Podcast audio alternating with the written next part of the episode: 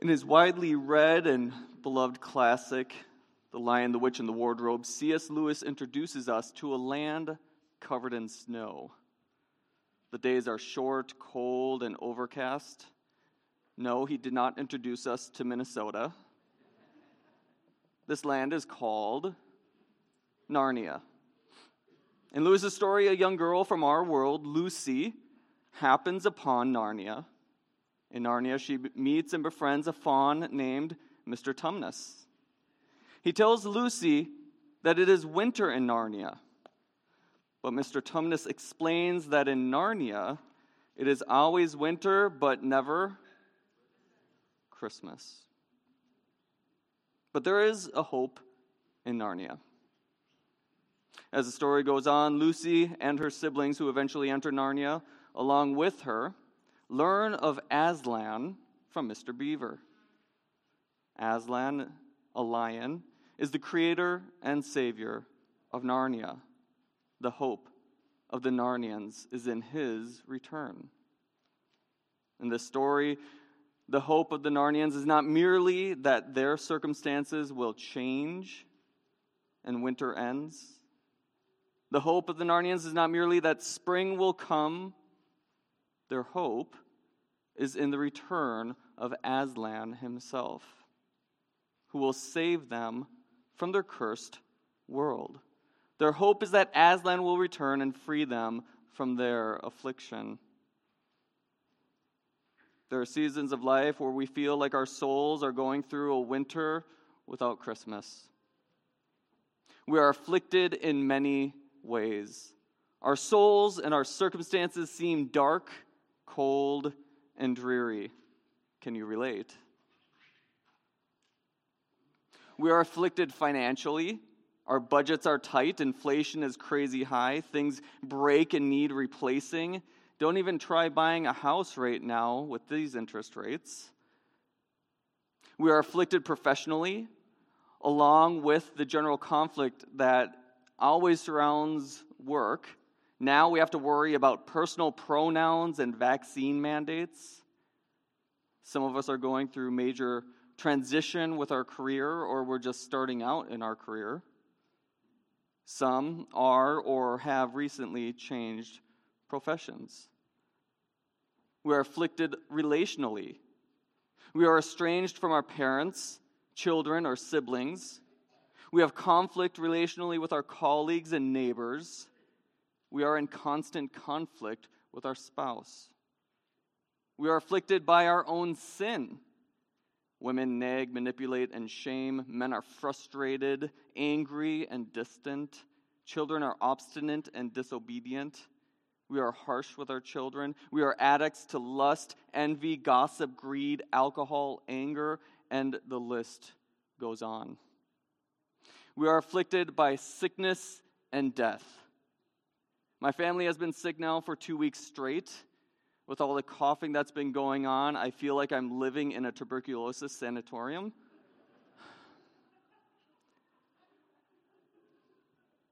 You laugh because you understand. Some in our church are afflicted by chronic illness and pain, cancer, and all sorts of maladies.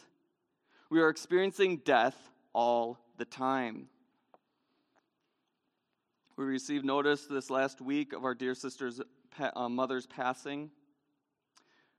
The passing of our dear brother, Pastor Johnson, this last summer. This month marks the 2-year anniversary of the death of my best friend. My mother texted me while I was writing this sermon that her aunt passed away, and now this morning, we hear of our dear sister's passing to be with the Lord. And we're sad for ourselves, but glory be to God for her salvation. She is with the Lord, and that's glorious. But we are constantly afflicted with sickness and death. We are afflicted also because of our faith in Christ. We are shamed, passed up for a job or a promotion. We are persecuted, censored, silenced, doxxed, and hated for our faith. When we are dealing with affliction, It can feel like it is always winter and never Christmas. Whenever we experience any kind of affliction, we typically ask one question, or at least I'm tempted to ask one question: why? Why do I need to experience this? Why am I going through this? Is there a reason why I'm afflicted in this way? I guess the question we are really asking is this: is there a purpose to my affliction? Is there a reason why I am being afflicted? The answer we receive from 2 Corinthians chapter 1 is yes. There is a purpose to our affliction. And you can turn there with me, 2 Corinthians chapter 1, verses 3 through 11. It gives us at least three reasons for our affliction. Three reasons for our affliction. Before we continue on, let me pause for a moment of prayer.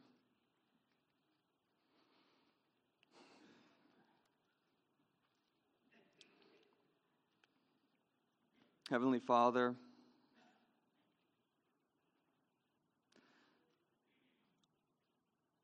we are afflicted and pressed down. We are pushed in and pressed in from all sides. Lord, even now there are things that are constantly in our mind which are hindering us from hearing from your word.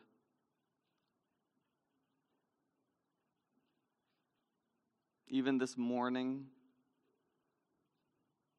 we get word of yet more affliction to ourselves and to our church. Lord, because of our sin, it's hard to hear from you sometimes. Lord, I pray that you would prepare our hearts and minds to hear the truth of your word from 2 Corinthians right now. Not just that we would hear it, but that we would believe it. Not just that we would believe it, but that we would act upon it. Lord, I pray that the words of my mouth and the meditation of our hearts would be pleasing to you, O Lord, our rock and our Redeemer. Amen. In 1 Corinthians chapter 1, verses 3 through 11, the first reason for our affliction that I see is for the comfort and salvation of others. We are afflicted for the comfort and salvation of others. We see this multifaceted reason in verses 3 through 7. Let me read it for us. Blessed be the God and Father of our Lord Jesus Christ, the Father of mercies, the God of all comfort, who comforts us in all our afflictions so that we will be able to comfort those who are in any affliction with the comfort with which we ourselves are comforted by God. For just as the sufferings of Christ are ours in abundance, so also our comfort is abundant through Christ. But if we are afflicted, it is for your comfort and salvation. Or if we are comforted, it is for your comfort, which is effective in the patient enduring of the same sufferings which we also suffer. And our hope for you is firmly grounded, knowing that as you are partners in our sufferings, so also you are in our comfort. What do we learn about comfort in the midst of affliction in this passage? Well, first, the origin of comfort is God himself. He is denoted as the God of all comfort in verse 3. I want to spend a little time on this point because it will help anchor our belief and our trust that our affliction is for the comfort and salvation of others. In the Old Testament, we see God's comfort and compassion clearly displayed in the exodus of God's people from Egypt. This morning we read from Exodus chapters 2 and 3, where God saw the affliction, he heard of their oppression, and he acts to comfort his people. In Psalm 103, verses 13 and 14, the psalmist says, Just as a father has compassion on his children, so the Lord has compassion on those who fear him. For he himself knows our form. He is mindful that we are nothing but dust. So we see God in the Old Testament comforts his people in their affliction and weakness. What is interesting is that all three persons of the Godhead are identified with comfort. In Isaiah 51:12, God the Father says of him himself through the prophet, I myself am he who comforts you. And again in Isaiah 66:13, he says, as one whom his mother comforts, so I will comfort you, and you will be comforted in Jerusalem. Jesus is called the consolation of Israel in Luke 2:25. Consolation here is the same Greek word that is used in our passage for comfort. And of course, the Holy Spirit is called the Comforter. In John 14:26, Jesus says he would send the Paraclete, the Comforter, the Holy Spirit. The comfort of the believer is a Trinitarian work, if we look at it through a biblical theological lens. And Paul here says that all comfort comes from this Trinitarian God. He is the God of all comfort. The origin of biblical comfort is God himself. Comfort is a major theme in this passage. The word is used 10 times in just these few verses. So before we go any further, we should probably understand what is meant by the word comfort. When I say the word comfort, what comes to your mind? Do you think of food? When you are sad or stressed or anxious, a nice piece of moist chocolate cake or fresh-baked cherry pie might comfort you. Do you think of people? Maybe spending time with good friends or surrounded by family? Do you think of reading a good book or listening to music? Do you think of sitting on a sunny beach, hearing the waves roll in, sitting on a deck overlooking a forested mountain range, hearing birds chirp and a deer walking by, sitting inside on a cold winter's day, wrapped in a blanket by the fire with a cup of hot cocoa or tea? In Austria, there's one particularly important word and concept that my wife and I just loved. The word is Gemütlichkeit, and the concept is one of coziness. It is the lighting of candles at the dinner table, the passing of time with friends over food and drink. It is a feeling of contentment in a warm, cozy setting. But we must not confuse the biblical concept of comfort with mere coziness. The biblical concept of comfort is far more robust, far more transcendent than mere coziness. Biblical comfort has much more in common with a fortress than a fireplace. Biblical comfort has much more to do with a brace than a beach. Biblical comfort has more to do with a construction site than with chocolate cake. The Greek word here is paraklesis. It is the act of emboldening another in belief or course of action. It's encouragement, exhortation, lifting of another's spirits. The words comfort and consolation are often used in our English translations. We derive the English word comfort from 2 Latin words, the prefix com, which means with or together, and another word fortis, which means strong, powerful, mighty, vigorous, firm, steadfast, courageous, brave, bold. This is the same root word which we use in the words fortify or fortress. So when Paul uses this word comfort, he's not thinking of coziness or Gemütlichkeit. He is thinking more of building up the believer, fortifying the believer, bracing the believer, making the believer strong. We are not comforted with mere good feelings. So much of our life is dedicated to good feelings. If it feels good, do it, is a common motto of our day. But when we are biblically comforted, we don't just get a good feeling. God is not just making us feel better about our afflictions, all the while we are continuing to deteriorate. When we are comforted biblically, we are built up by God. We are made strong by God. We are fortified by God. He comforts us by building us up, making us strong, making us rigorous, making us courageous, and making us firm. As a teenager, I broke my arm while snowmobiling. I was with my uncle, who just so happened to be a doctor.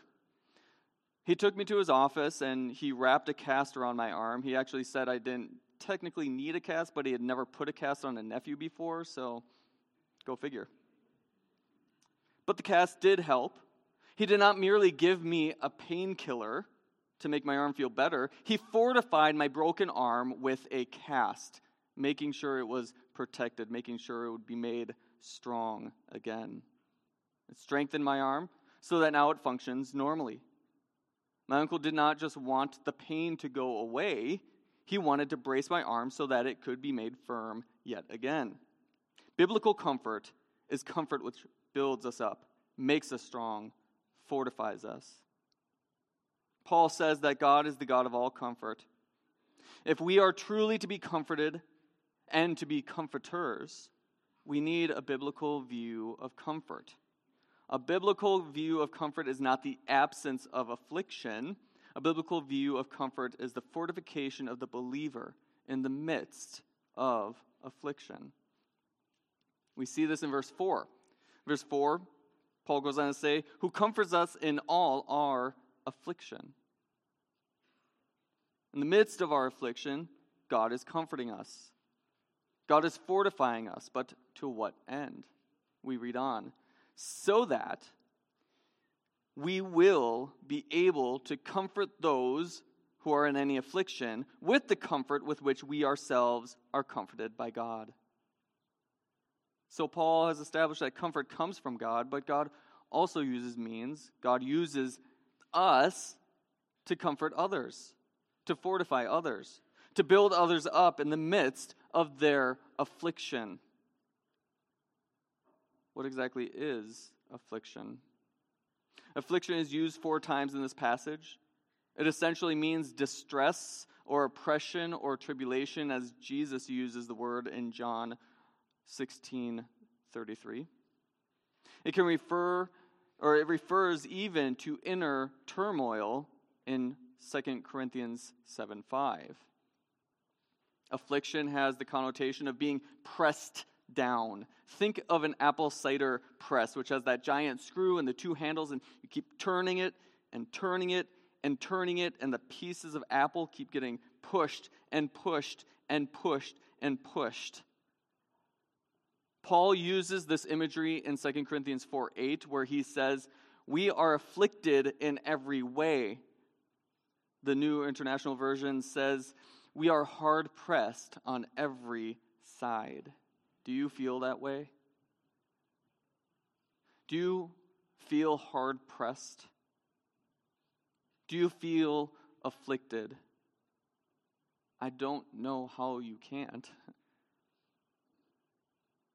From finances, to work, to relationships, to sickness and death, to our own sin, our inner turmoil and persecution, our own inner turmoil, and also persecution for professing Christ as Lord and Savior, we are pressed down people. We are afflicted in every way. But the Lord comforts us. He fortifies us. He does this so that we might be able to fortify others with the comfort we have received. So we see this circle. We are comforted by God, and we are comforted by others so that we might comfort others, so that they might comfort others. We don't have to experience the exact same affliction as each other to comfort one another. Paul says, we will be able to comfort those who are in any affliction. Our financial status, our work status, our relational status, all of our afflictions prepare us to comfort others in all their afflictions, no matter what those afflictions are. But in this passage, our affliction and comfort is closely related to Christ himself and salvation found in him. I see Christ's life, death, and resurrection as the ultimate in comfort, the ultimate in boldness, the ultimate in fortifying us against affliction. Let's continue reading in verse 5. For just as the sufferings of Christ are ours in abundance, so also our comfort is abundant through Christ. But if we are afflicted, it is for your comfort and salvation. Paul starts to get a bit more specific with the type of affliction he's envisioning in this passage. He mentions both the affliction we feel when we realize our sin afflicted Christ, and the affliction we feel when we proclaim Christ. What I mean is this. When we are convicted by the Holy Spirit of our sin, we feel afflicted by our sin. We are devastated by our rebellion against our Redeemer. We are pressed down under the weight of our wretchedness. We realize that we are the reason why Christ had to come as a baby in the manger, suffer through this life for 33 years in the flesh, be whipped, flogged, scourged, and then crucified on a Roman cross. When your eyes are opened by the Holy Spirit, you see the death of Christ and you say, that was because of my sin. My rebellion put the Son of God on the cross. And that is a heavy burden and affliction. But through the suffering and death of Christ and his resurrection, we are saved. We are saved from the penalty of our sin. The affliction of condemnation is no more because of the affliction that Christ took in his life and death. Comfort is ours because Christ was raised from the dead, conquering sin and death, and he presently intercedes for us from the Father's right hand. The affliction of Christ is great comfort to those who are afflicted by their sin. But also Paul is explicitly talking about the affliction he faced when proclaiming the gospel. He goes on to say, if we are comforted, it is for your comfort, which is effective in the patient enduring of the same sufferings which we also suffer. Paul was greatly afflicted as a missionary. Paul recounts his affliction in more detail later in the book. 2 Corinthians 11, 23-28, if you're quick, you can turn there with me. 2 Corinthians chapter 11, 23-28. Paul says, starting in the middle of verse 23, that he has in far more labors, in far more imprisonments, beaten times without number, often in danger of death. 5 times I received from the Jews 39 lashes. 3 times I was beaten with rods. Once I was stoned. 3 times I was shipwrecked. A night and a day I have spent adrift at sea. I have been on frequent journeys and dangers from rivers, dangers from robbers, dangers from my countrymen, dangers from the Gentiles, dangers in the city, dangers in the wilderness, dangers at sea, dangers among false brothers. I have been in labor and hardship through many sleepless nights in hunger and thirst, often without food, in cold and exposure. Apart from such external things, there's the daily pressure on me of concern for all the churches. Paul was an afflicted man. In all of Paul's affliction, he epitomized the purpose here for affliction, to be a comforter to others and to seek their salvation. You see, the last line in verse 28, concern for all the churches. His concern was so great, he would often write letters. He would return to these churches on visits. He would send people like Titus and Timothy so that he could build the churches up, so that he could biblically comfort them. Paul was afflicted and comforted so that others would be comforted and saved through the gospel. The preacher, John Henry Jowett, once said, God does not comfort us to make us comfortable, but to make us comforters. We are made stronger by the comfort of God, and by the comfort we receive from one another. Paul experienced it, and Paul continues to strengthen us through his words today. But Paul also gives testimony of the further transforming power of affliction in verses 8 through 10. In verses 8 through 10, Paul gives testimony of the fact of his affliction, but also gives testimony of how his affliction actually caused him to place his trust in the Lord and not himself. This is our second point. We are afflicted so that our hope is in the Lord and not in ourselves. Let me read. For we do not want you to be unaware, brothers and sisters, of our affliction which occurred in Asia, that we were burdened excessively beyond our strength, so that we despaired even of life. Indeed, we had the sentence of death within ourselves, so that we would not trust in ourselves, but in God who raises the dead, who rescued us from so great a danger of death, and will rescue us, he on whom we have set our hope, and he will yet deliver us. Paul knew affliction. He was greatly afflicted, as we have read.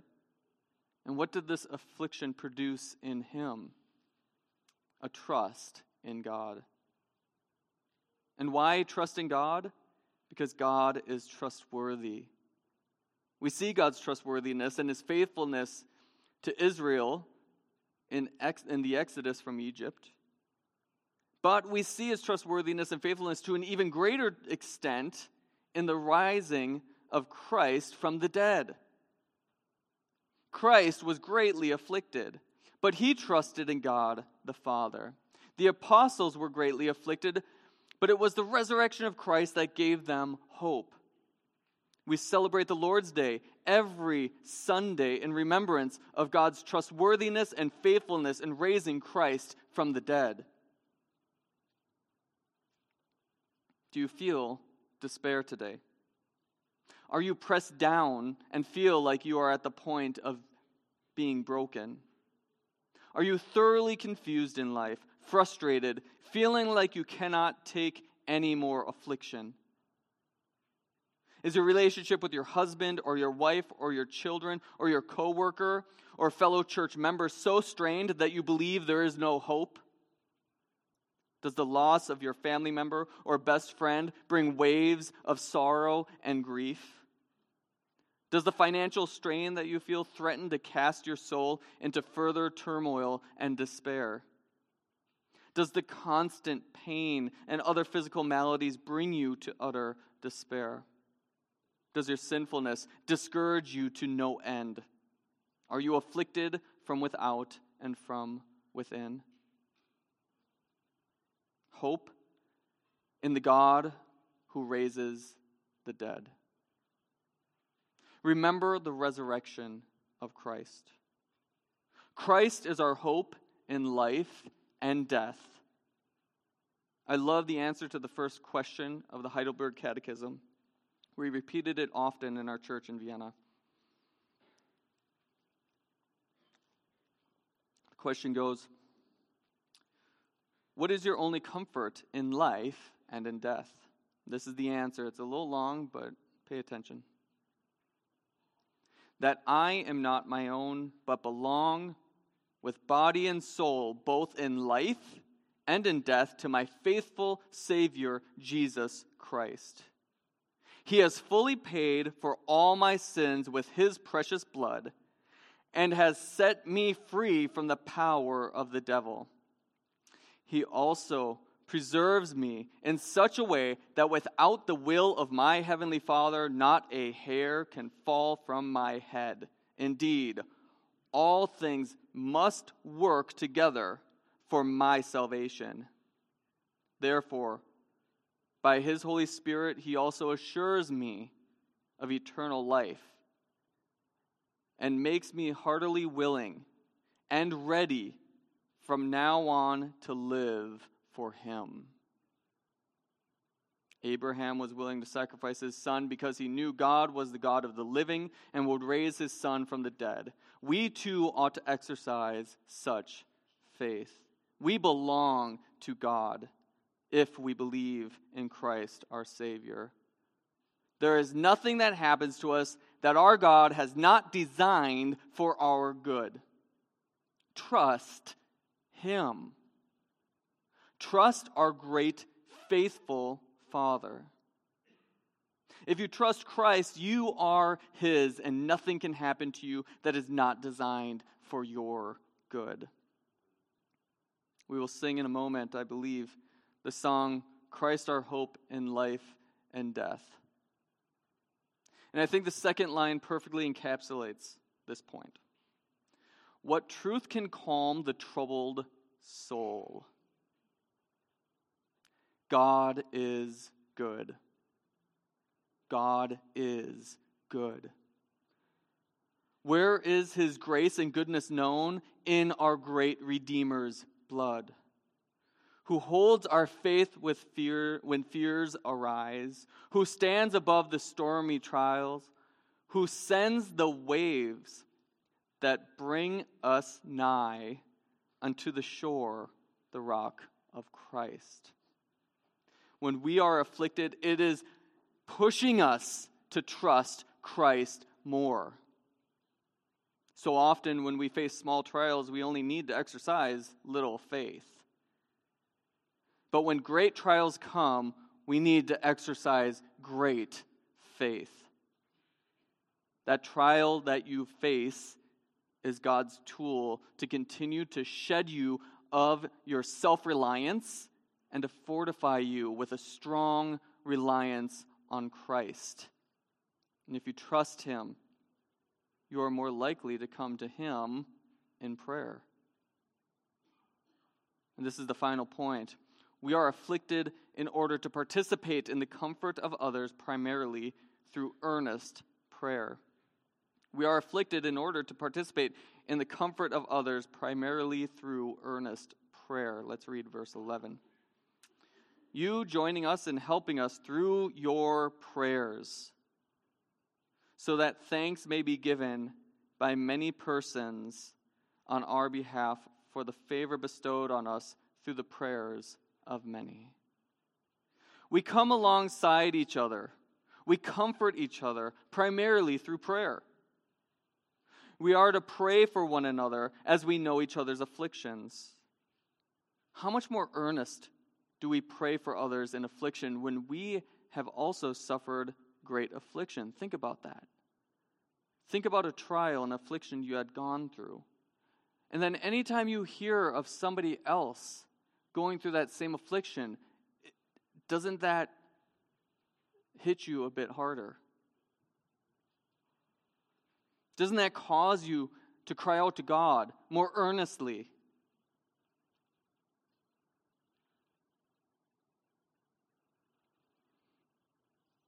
As we face great affliction, it makes us tender to the affliction of others. It brings a sort of fellowship. We are partners or sharers in affliction and comfort of others, as Paul said in verse 11. When should we pray for one another? Why not right when we hear about the affliction? I try not to say to people, I will pray for you. I will pray for you about that. I try to make it a practice to actually pray for the people as they tell me their affliction.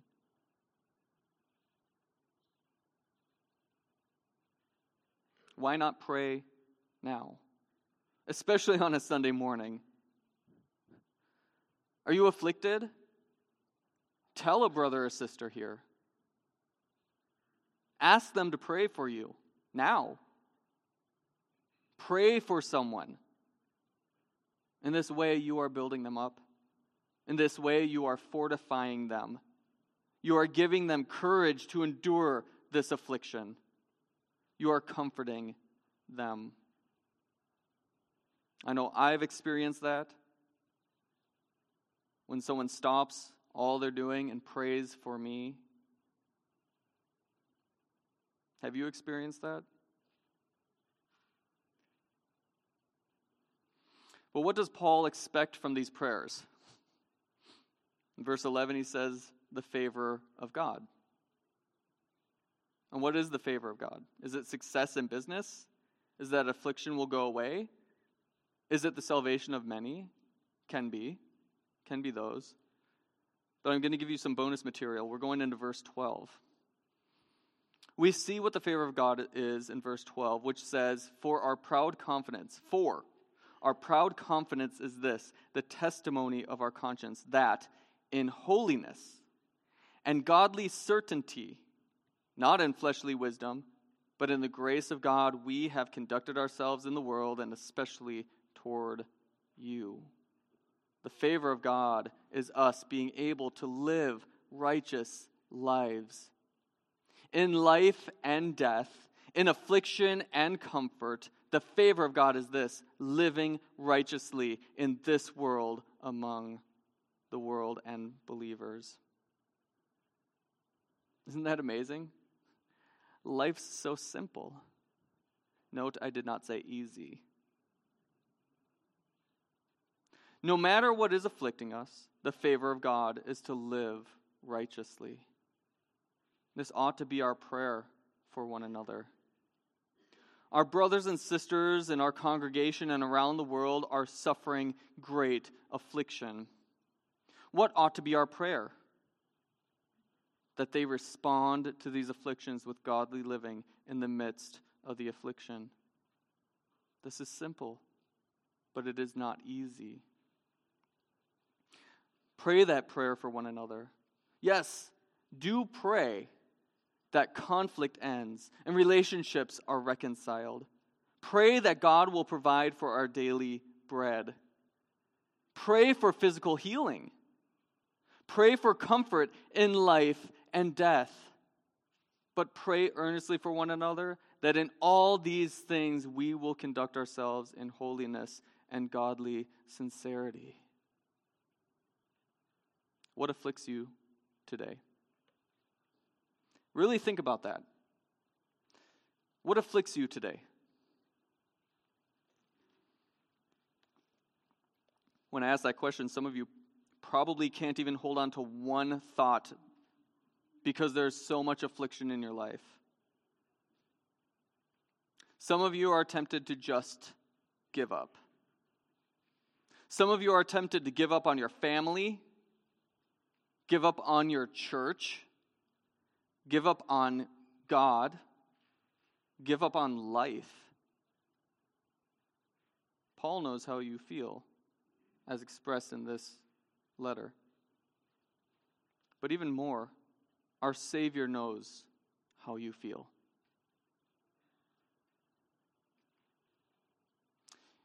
And he bids you to come to him. You belong to him. Remember what Hebrews 4:15 and 16 says, "For we do not have a high priest who cannot sympathize with our weaknesses, but one who has been tempted in all things, just as we are, yet without sin. Therefore, let's approach the throne of grace with confidence, so that we may receive mercy and find grace for help at the time of our need." Set your eyes on Jesus. Remember that he came to save us. That is what Christmas is all about. Setting our eyes on the Savior who came as a baby, yet was crucified for our redemption. Your affliction will not be wasted. Your affliction is preparing you to comfort others. Your affliction is being prepared for the salvation of others. Your affliction is being used to set your hope fully on God.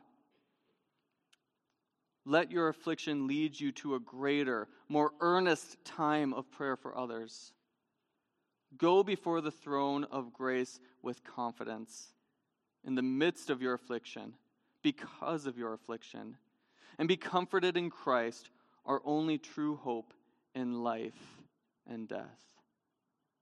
Let us pray.